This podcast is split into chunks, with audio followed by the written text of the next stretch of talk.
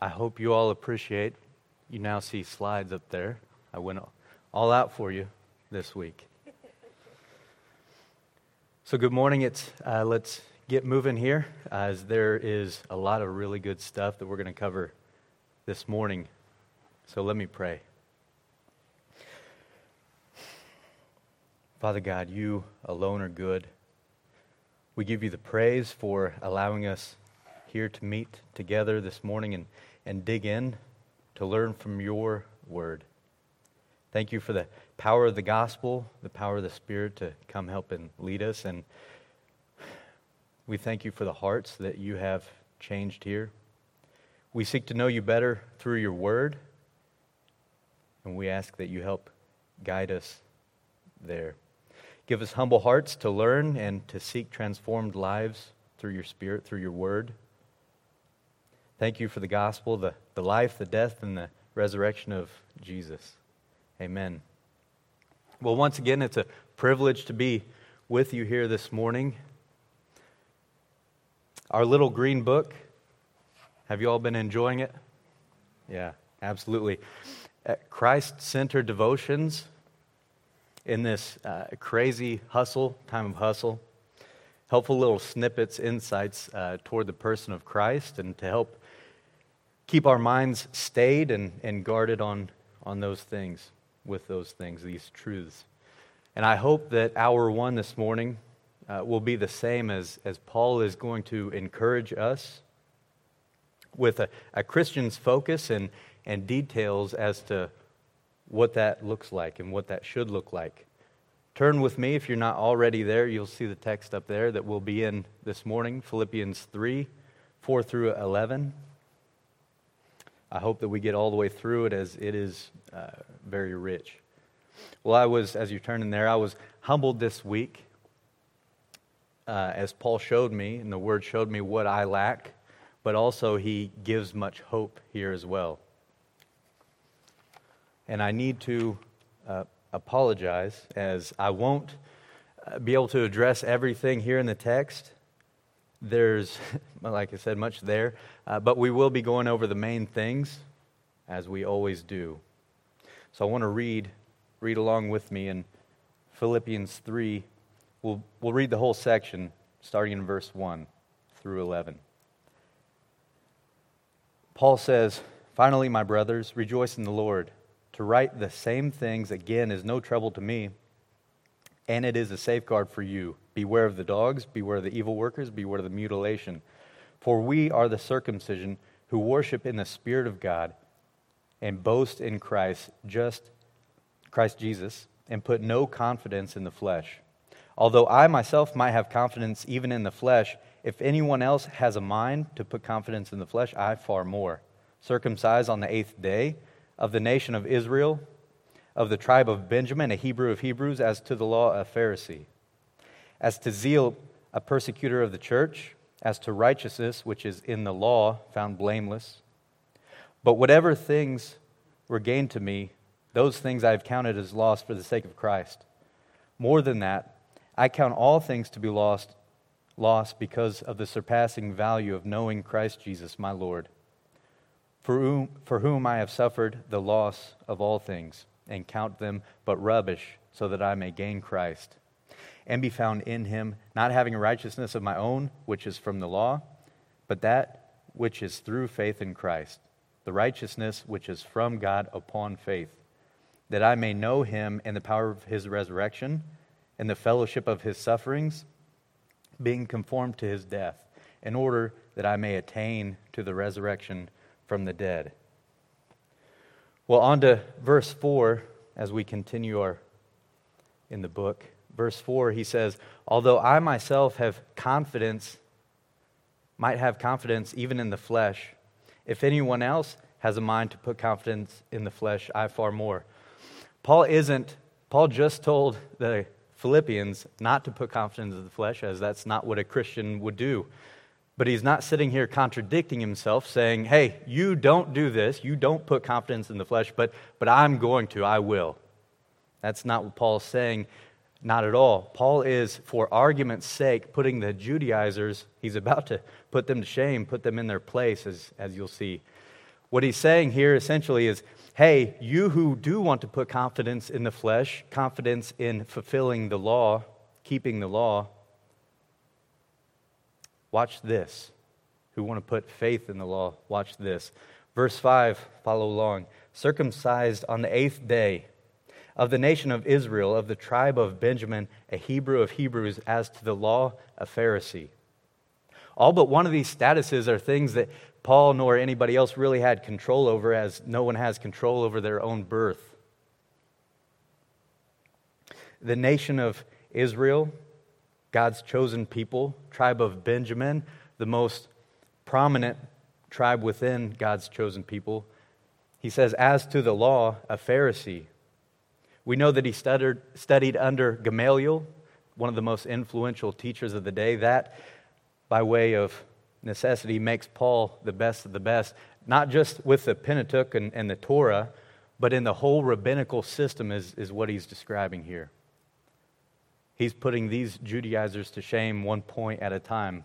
And I don't think that we need to strain this too hard, other than this that, that Paul's life, his everything that he had been striving toward, if anyone was trying to claim the law as mastered, it, it was Paul. Paul had mastered the road that the Judaizers were trying so desperately hard to travel and force on the Christians. Verse 6, he says, As to zeal, a persecutor of the church, as to righteousness, which is in the law, found blameless. Zeal it was one of the most supreme virtues in the, the Jewish, uh, the Jewish um, people.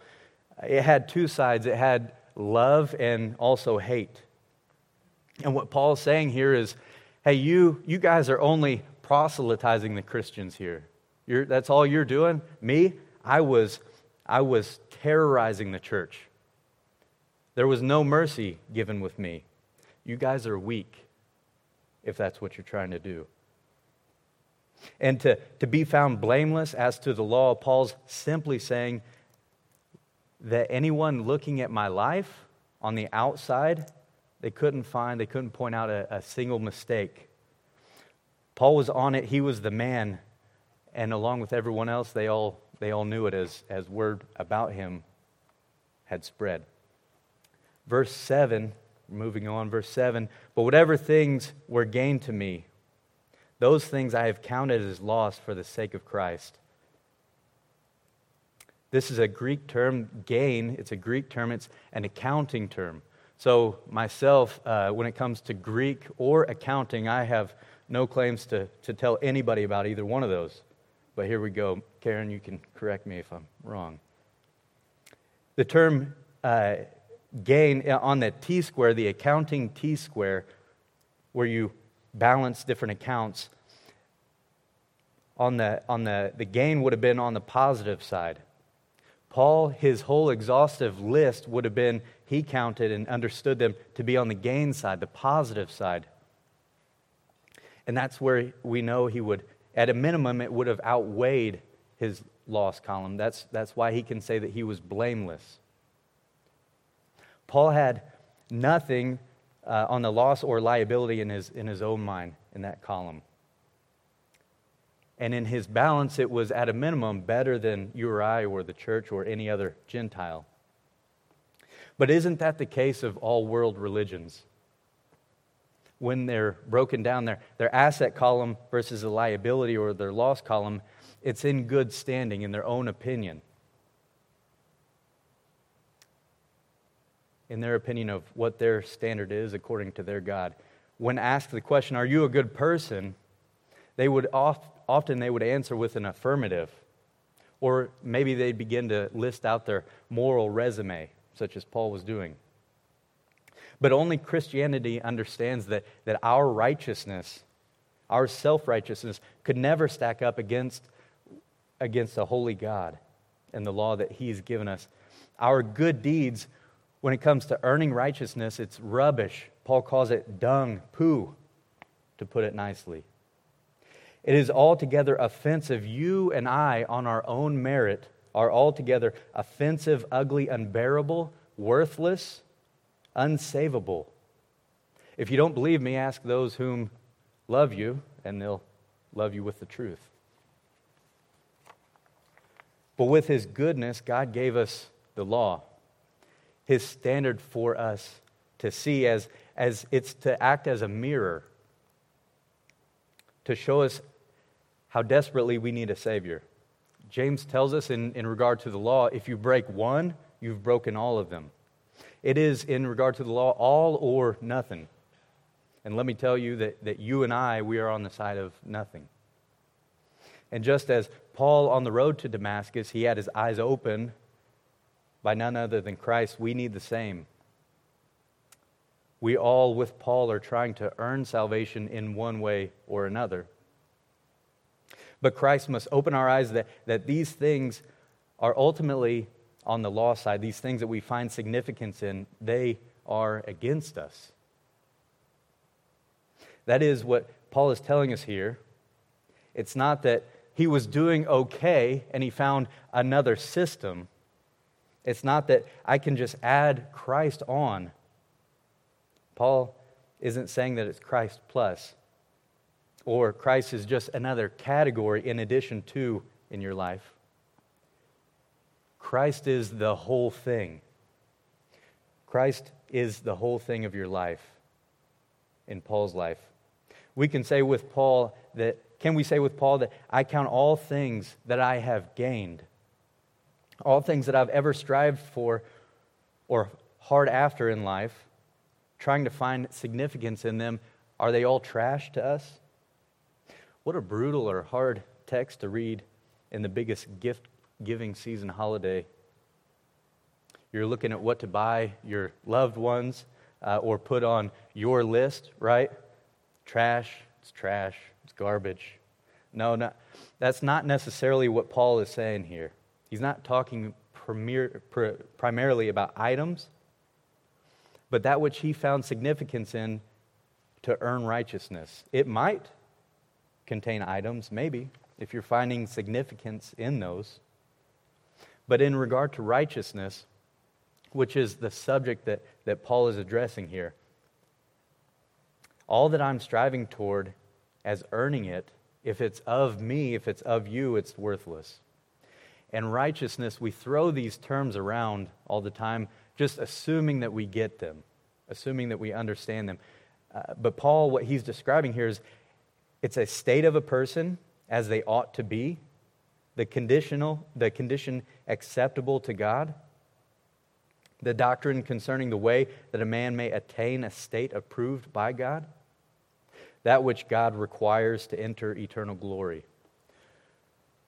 We must have a testimony like this that I forsook and I am currently forsaking the world, myself, righteousness, and I stand alone on Christ and His work, His merit as my only hope. That must be our life cry as a, as a Christian. And that with verses 7 and 11, uh, 7 through 11, these are not unique to Paul alone, but they must be the life of every believer and what we're striving toward. Paul began this section by telling us about rejoicing, telling us to rejoice. It's a command, and, and he gave us steps on how to do so. Be discerning as to what you expose your mind to. Guard against these thieves that would steal your joy, these false teachers. Now we're on to the positive side of how we can accomplish joy.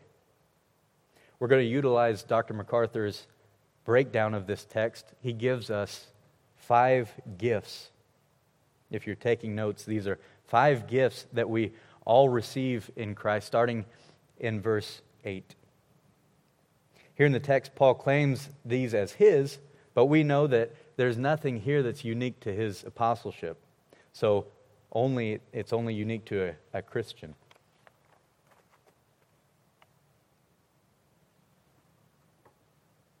The first gift in verse 8, Paul says, More than that, I count all things to be lost because of the surpassing value of knowing Christ Jesus as my Lord, for whom I have suffered the loss of all things, and count them but rubbish, so that I may gain Christ.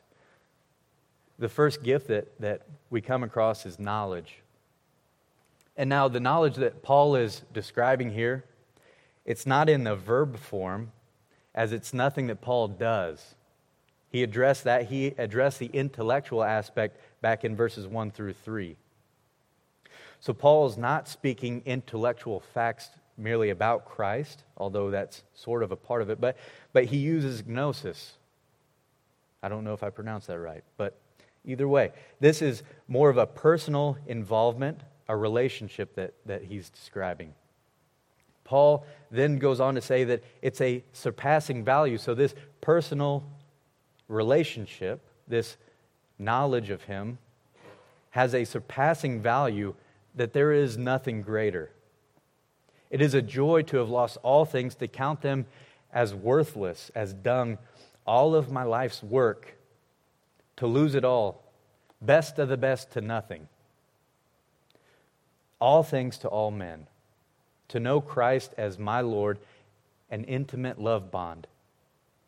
It's a joy to be in jail, to be beaten for Christ, my master and friend who loves me. It's the same gnosis that Christ uses in John 10 14. Christ says, I am the good shepherd, and I know my own, and my own know me. It's not an intellectual, but more, mere relationship, but more of a relationship. John 17 3, Christ says, And this is eternal life, that they may know you, the only true God, and Jesus Christ, whom you have sent.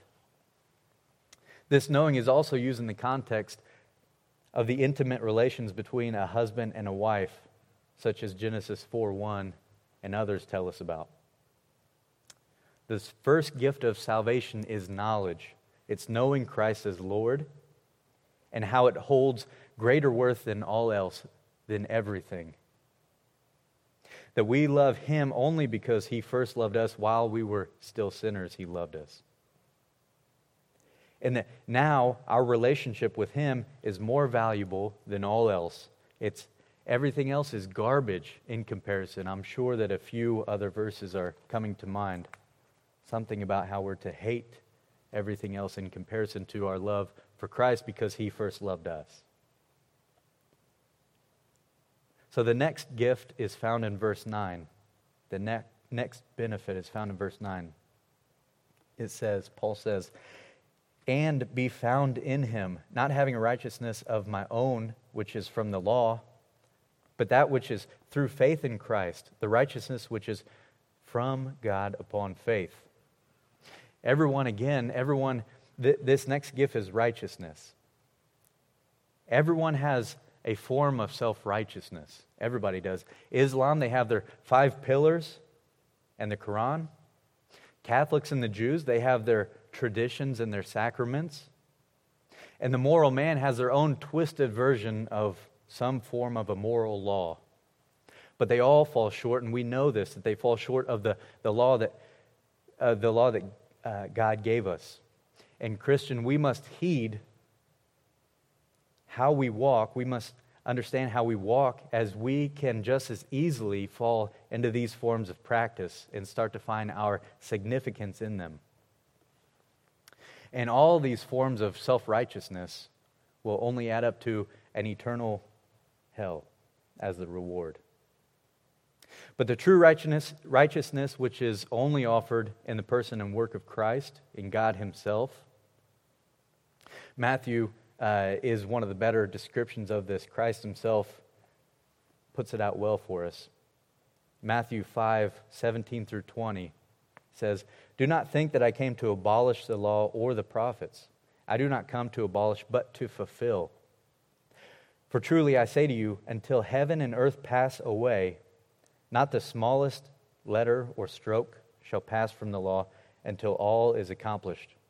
Whoever then annuls one of the least of these commandments and teaches others to do the same shall be called least in the kingdom of heaven.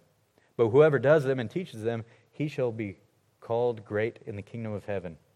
For I say to you that unless your righteousness surpasses that of the scribes and Pharisees, you will not enter the kingdom of heaven. And again, he sums it up, Paul sums it up really well in Romans this righteousness. in Romans 10 4. He says, For Christ is the end of the law, for righteousness to everyone who believes. Because Christ fulfilled what is required and demanded what the law demanded, he is rightly able to be the perfect and blameless sacrifice, and righteousness be found in him. We are all, fam- we are all familiar with 2 Corinthians 5.21. He made him who knew no sin to be sin on our behalf so that we might become the righteousness of God in him. Christ lived perfectly in accordance with the law, fulfilled it, and died in accordance with the law, not as one who transgressed, but as a substitute. That's the heart of the gospel is substitution.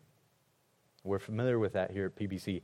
He took a Roman cross, taking and depleting, exhausting fully God's perfect wrath that was bound up and, and stored for us, for believers, paying our infinite debt, and He gave us His infinite reward through His righteousness. We wear His righteousness as believers.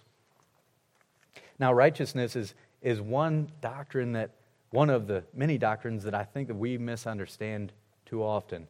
I know this because people are, they say that I'm saved by the cross. Well, don't crucify me, but that's only half the time. That's only half true. While the work on the cross was necessary in regard to salvation, it had to be accomplished, but that only gets us to sinlessness or, or ground zero, moral neutrality.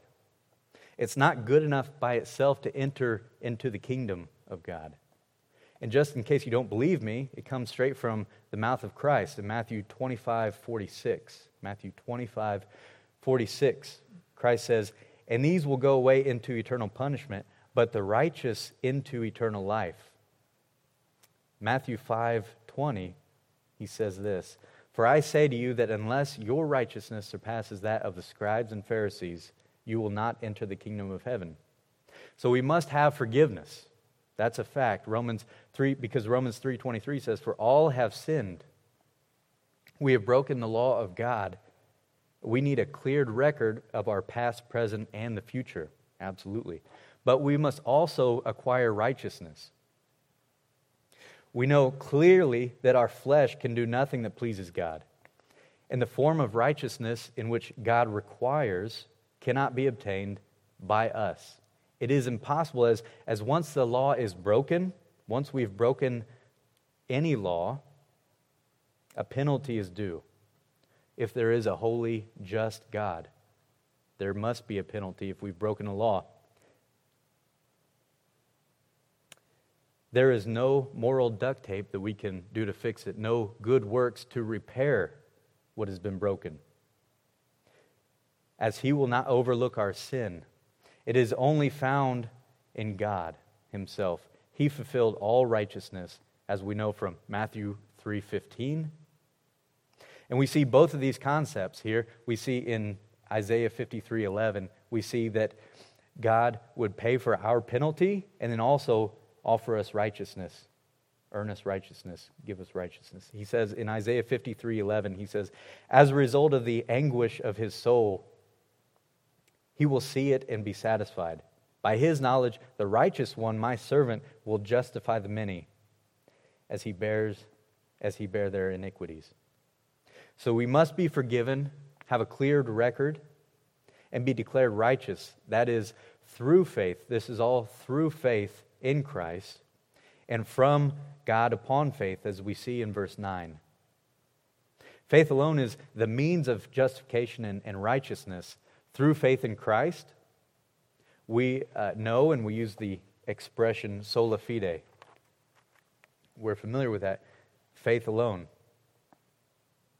Galatians 2, uh, sorry, 2.16 says, Nevertheless, knowing that a man is not justified by works of the law, but through faith in Jesus Christ. Even we have believed even we have believed in Christ Jesus so that we may be justified by faith in Christ and not by the works of the law. Since by the works of the law no flesh will be justified. Flesh cannot be justified by the law, as we were born in sin. If we've broken the law because we sin and we're born in sin, then we can't be justified that which, by that which we have broken.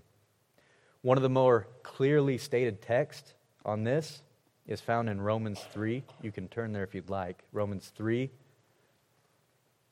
21 through 28.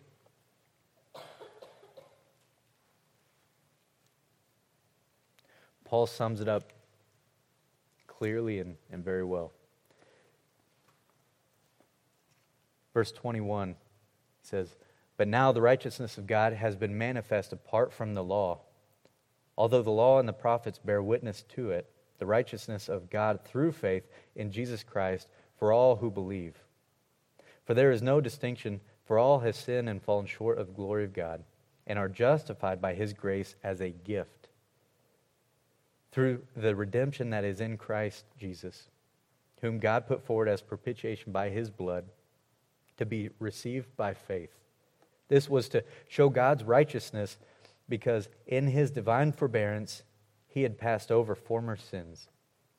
It was to show his righteousness at the present time, so that he might be just and the justifier of the one who has faith in Jesus then what becomes of our boasting? It is excluded. By what kind of law? By a law of works? No, but by the law of faith. For we hold that one is justified by faith apart from the works of the law. So we must have faith not as grounds for our salvation, as then it would be a work adding to our salvation, but as means. And faith is belief in or trust confidence in God, fidelity to him, or Hebrews 11:1 tells us that now faith is the assurance of things hoped for, the conviction of things not seen. There we go. Dr. MacArthur has a, an excellent quote to help us understand this. He says, The atonement that he effected is objective, a work accomplished independent of and apart from these who will eventually partake in its benefits, of its benefits. No cooperating work or response to grace adds to or energizes the ground of our salvation. To be sure, those who subjectively experience the benefits of the atonement must respond in repentance and faith, but such responses belong such responses belong to the application of redemption, not its accomplishment and are themselves purchased by the perfect work that Christ has wrought. It is finished. We must move on to verse 10. Verse 10 in Philippians says, That I may know him in the power of his resurrection and the fellowship of his sufferings, being conformed to his death The next gift or the next benefit is power. We receive power, or we must uh, know power in his resurrection. Just as Paul sought after to know Christ, he adds also that he wants to know this power of his resurrection. I don't think that Paul here is referring to the event necessarily, although the resurrection alone is one of Christ's greatest displays of his power. That's a fact. That, that may also be a, a very small part of what Paul's saying here, but I think that Paul is more making reference toward the effect of it. What did the power of his resurrection accomplish? What does it mean and, and what, does it, what did it accomplish? I think that that's what Paul wants to know. Well, turn with me to 1 Corinthians chapter 15.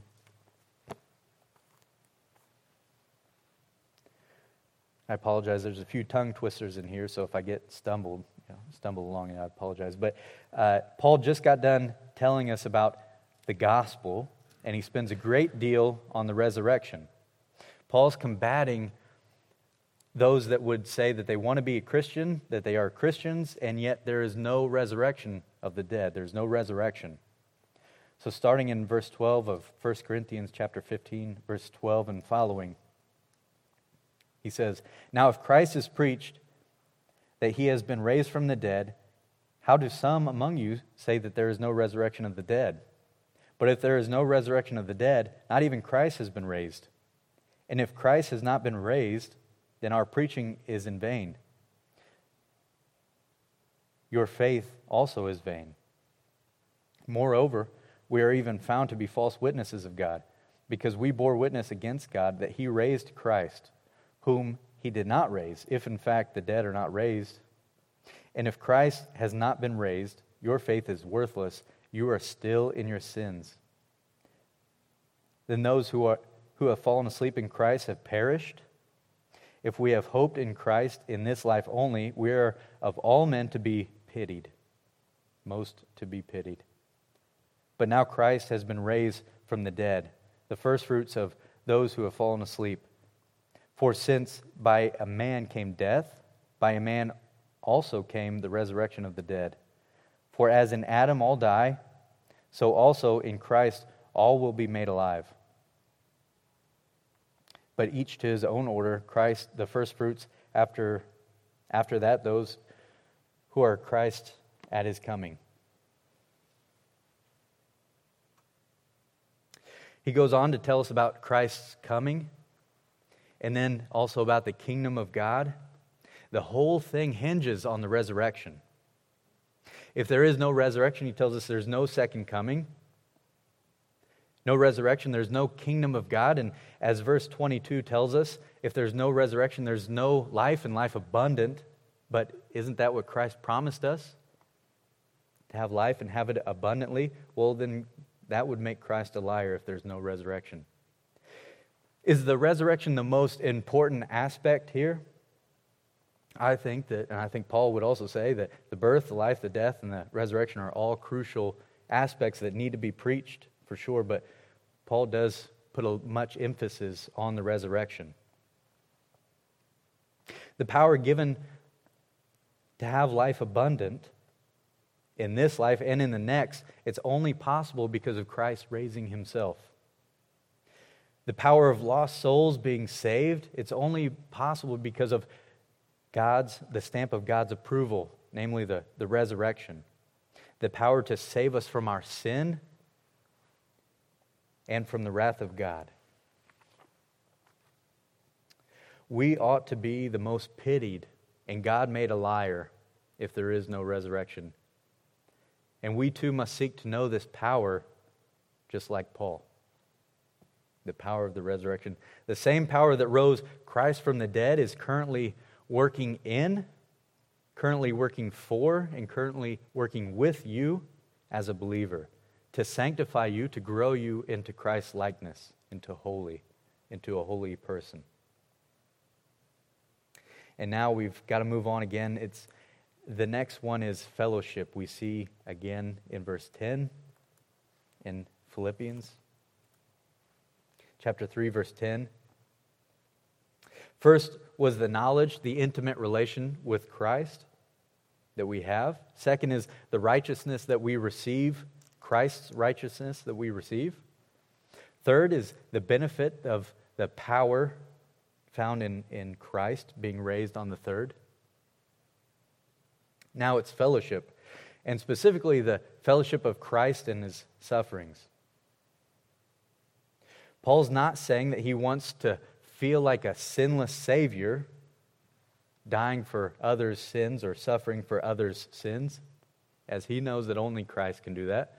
Paul's also not asking here for more persecution or beatings or, or bruises as he knew that that was already coming, just as a for standing on, the, on his name and, and what he promised us. And, and he knew that he wasn't greater than his master, and neither are we. But rather, Paul is more after Christ's attitude, his perspective when, when the persecution did come. To receive these beatings, to receive these sufferings with joy during a trial, to control his tongue amidst them.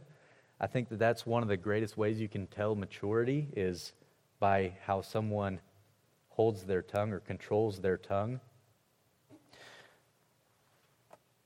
James Boice, I apologize about the color scheme, but James Boice has a, a great quote for us to understand this the fellowship of his sufferings, to know the fellowship of his sufferings. Boice says, to understand this phrase, we must go back to chapter 2 of the letter, where Paul speaks of Christ's obedience in death and holds it up as a pattern for all Christian conduct. He, ar- he argues that Jesus was so careful to obey his Father that he laid aside his outward mantle of glory and took to himself human form and nature, enduring all the sufferings of this world and that he even died as a man in obedience to his Father's will. The fellowship of Christ's sufferings is won at the price of such radical and total obedience. To be conformed more to the image of Christ in every way. That's what Paul is saying. That's Paul's message, and that's his attitude. To know fellowship of his sufferings are going to conform Paul and us as we read on to, to his selfless sacrificial death as well, as the verse ends with. And the last benefit is, or the gift is glory. Verse 11. Verse 11, as we read, says, In order that I may attain to the resurrection from the dead.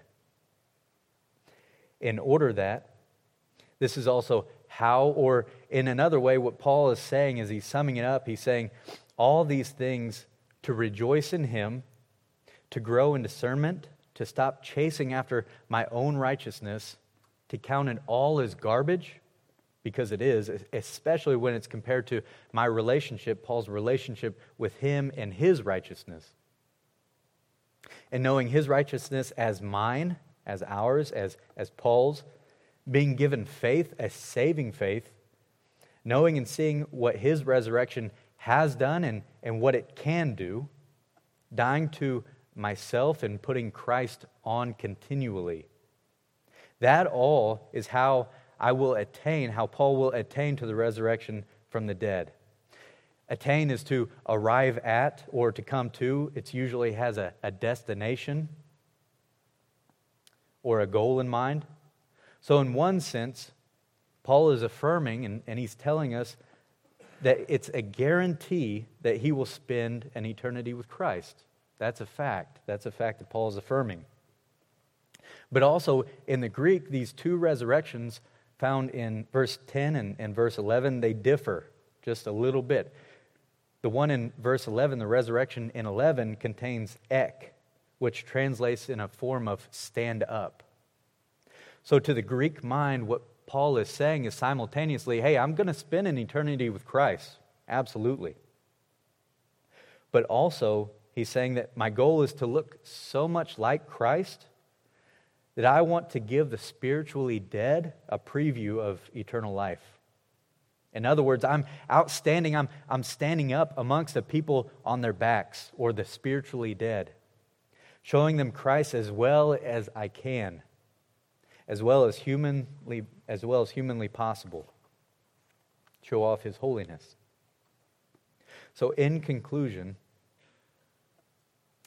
let that be our story our life's cry as we spend these upcoming holidays with hard to love loved ones we need to remember that that Christ died for the most unlovable of them all me and, and you to show his goodness.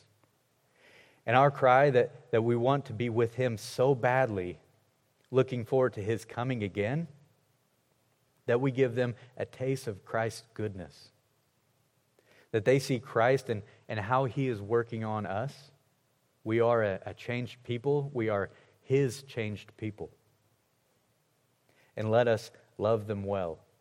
Let me leave you with this to think on, to remember one of my favorite verses. The context here is, is that Paul just gave us the gospel. He reminded us of the resurrection. He encouraged us with the kingdom to come and, and the new incom- incorruptible body that we receive, and the rapture, in that there is no more sting in death, but victory in Christ is had and it's already accomplished. with all of that in mind, here's one of my favorites. It's found in 1 Corinthians 15 58. Therefore, my beloved brothers, be steadfast, immovable, always abounding in the work of the Lord, knowing that your labor is not in vain in the Lord. Amen. Let me pray. Father God, you are, you are good. We thank you. We praise you for everything you bless us with.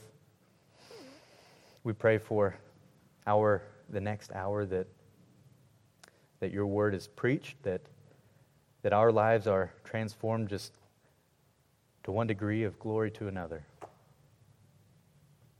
That we have that we lead sanctified lives, that we seek to be holy through your word, through your spirit. We praise you for that. We praise you for the work of the gospel, for Jesus' life, his death, and his resurrection. In Jesus' name we pray. Amen.